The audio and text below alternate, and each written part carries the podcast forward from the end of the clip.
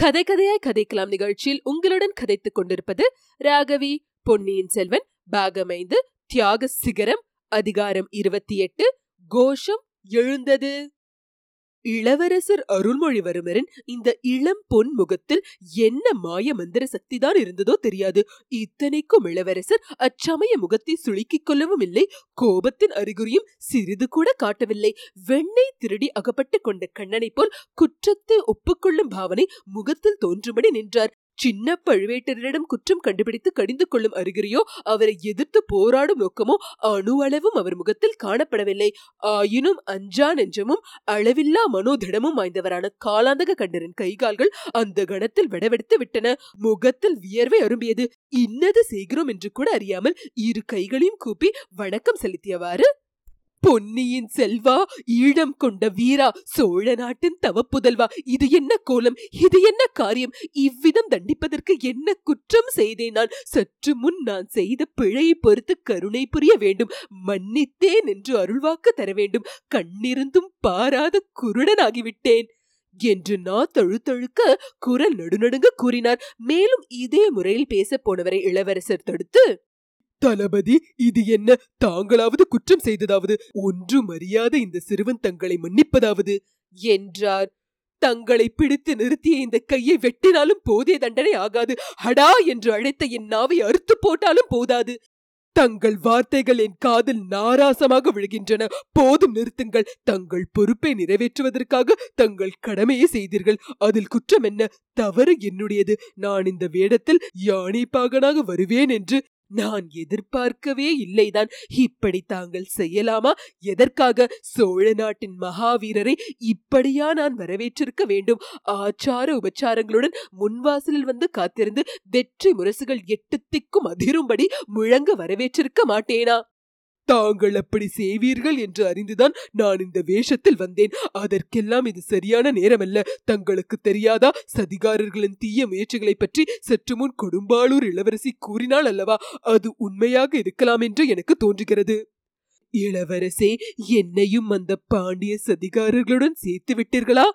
கடவுளே என் தந்தை சக்கரவர்த்தியை பாதுகாப்பதற்காக தாங்கள் செய்திருக்கும் ஏற்பாடுகளை பார்த்து மனதிற்குள் மகிழ்ச்சி அடைந்து கொண்டிருக்கிறேன். முதலில் என் தந்தையை பார்த்துவிட்ட பிறகு ஐயா சக்கரவர்த்தியை தாங்கள் பார்க்க கூடாது என்று நான் தடுத்து விடுவேன் என்று நினைத்தீர்களா? அத்தகைய பாவி நான் என்று யாரேனும் தங்களுக்கு சொல்லியிருந்தால் ஒரு நாளும் நான் நம்பியிருக்க மாட்டேன் தளபதி.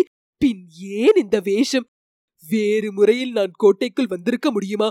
யோசியுங்கள். கோட்டையை சுற்றி தந்திசை சேனைகள் வந்து சூழ்ந்திருக்கின்றன.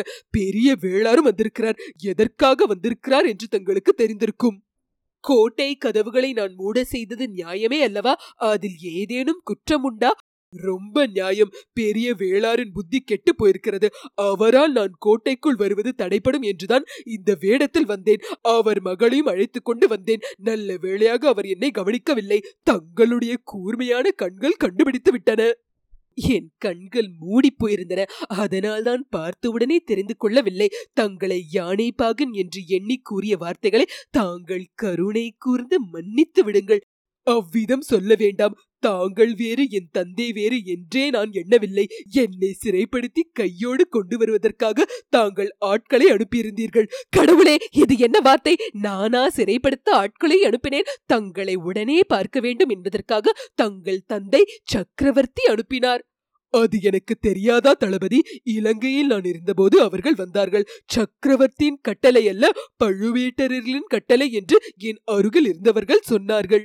எங்கள் விரோதிகள் அப்படி சொல்லி இருப்பார்கள் நான் அவர்களுக்கு என் தந்தையின் கட்டளை எப்படியோ அப்படியே பழுவேட்டரர்களின் கட்டளையும் என் சிறமேல் கொள்ளத்தக்கது என்று கூறினேன். கடலையும் புயலையும் மழையையும் வெள்ளத்தையும் தாண்டி வந்தேன். அரண்மனையின் முன்வாசலை தாண்டி உள்ளே போனதும் தங்கள் விருப்பத்தை தெரிந்து கொள்ளலாம் என்று எண்ணினேன். தங்கள் கட்டளையின்றி தந்தையை பார்க்கவும் நான் விரும்பவில்லை. இளவரசே இன்னும் என்னை சோதிக்கிறீர்களா? தங்கள் தந்தையை தாங்கள் சந்திப்பதற்கு நான் என்ன கட்டளையிடுவது? தங்களுடன் வர சொன்னால் வருகிறேன் இங்கே நிற்க சொன்னாலும் இருக்கிறேன். இளவரசரின் விருப்பமே என் சிரசின் மேல் சூடும் கட்டளை என்று பணிவுடன் கூறினார் சின்ன பழுவேட்டரையர். தளபதி தாங்கள் இங்கேயே நிற்க வேண்டிதான் நேரம் போலிருக்கிறது. அதிக நேரம் நாம் இங்கு நின்று பேசிக் கொண்டிருந்து விட்டோம். அதோ பாருங்கள். என்றார் இளவரசர். சின்ன பழுவேட்டரர் திரும்பி பார்த்தார். சற்றுமும் தூரத்தில் நின்று அவருடைய ஆட்கள் எல்லாம் நெருங்கி வந்திருப்பதை கண்டார். அவர்கள் மட்டுமல்ல அரண்மனை வாசற் காவலர்களும் வந்துவிட்டார்கள் இன்னும் தூரத்திலே நின்ற வேளக்கார படையினர்களும் சிலர் பிரிந்து வந்து கொண்டிருந்தார்கள். அருகில் வந்துவிட்டவர்கள் அனைவரும் பொன்னியின் செல்வரை கண்கொட்டாத ஆர்வத்துடன் பார்த்து கொண்டிருந்தார்கள். சின்ன பழுவேட்டரர் திரும்பி பார்த்த நேரத்தில் இளவரசரின் திருமுகத்தில் விளக்கு வெளிச்சம் நன்றாக விழுந்து மிக பிரகாசமாக தெரிந்தது. வீரர்களில் ஒருவன் வாழ்க இளவரசா! என்றான் ஒருவன். வாழ்க பொன்னியின் செல்வா! என்றான் இன்னொருவன். மகிந்தனை புறங்கொண்டு ஈழம் கொண்ட வீராதி வீரர் வாழ்க! என்றான் மற்றொருவன். இந்த குரல்களை கேட்டவுடன் வேளக்கார படையினர் அனைவரும் அங்கு விரைந்து வர தொடங்கினார்கள். பற்பல குரல்களிலிருந்து வாழ்க பொன்னியின் செல்வர் என்ற வாழ்த்தொலிகள் எழுந்தன. அரண்மனை வாசலானபடியாலும் சின்ன பழுவேட்டரர் அங்கிருந்தபடியாலும் அந்த ஒலி மிக மெல்லியதாகத்தான் அப்போது எழுந்தது. இளம் தென்றல் காற்று புதிதாக தளர்ந்த அரச மரத்தின் மீது அடிக்குங்கால் ஏற்படும் சலசலப்பு சத்தத்தைப் போலத்தான் கேட்டது. நேரம் ஆக நாழிகை ஆக ஆக அந்த மெல்லிய ஒலி எப்படி வளர்ந்து வளர்ந்து பெரிதாகி மகா சமுத்திரத்தின் ஆயிரம் ஆயிரம் அலைகளின் ஆரவாரத்தை மின்றி மாபெரும் கோஷமாயிற்று என்பதையும் பின்வரும் அத்தியாயங்களில் பார்ப்போம். தளபதி நாம் இங்கே நின்று பேசியது தவறாய் போயிற்று. அரண்மனைக்குள்ளே பிரவேசிக்கும் வரையில் நான் என்னை தெரியப்படுத்திக் கொள்ள விரும்பாததன் காரணம் இப்போது தெரிகிறதல்லவா? என்று இளவரசர் கேட்டார். தெரிகிறது அரசே. நான் இவர்களுக்கு சமாதானம் சொல்லிவிட்டு வருகிறேன். தாங்கள் தயவு செய்து விரைந்து உள்ளே செல்லுங்கள் என்றார் காலாந்தக கண்டர். இத்துடன் அதிகாரம் இருபத்தி எட்டு முற்றிற்று. கேட்டு கதைக்கலாம் நிகழ்ச்சியை கேட்டு எங்களை ஆதரிக்கும் அன்பர்கள் அனைவருக்கும் எங்கள் சிரம் தாழ்ந்த வணக்கங்கள். மேலும் நன்கொடை மூலம் ஆதரவு அளிக்க விரும்புவோர் W W W dot K two Kathaikkalam dot com என்ற இணையதளத்தின் மூலம் சேர்ப்பிக்கலாம். கேட்டு கதைக்கலாம் அலைவரிசையை உங்கள் உற்றார் உறவினருக்கு பகிர்ந்து மேலும் ஆதரவு அளிக்குமாறு விண்ணப்பிக்கிறோம். நன்றி வணக்கம்.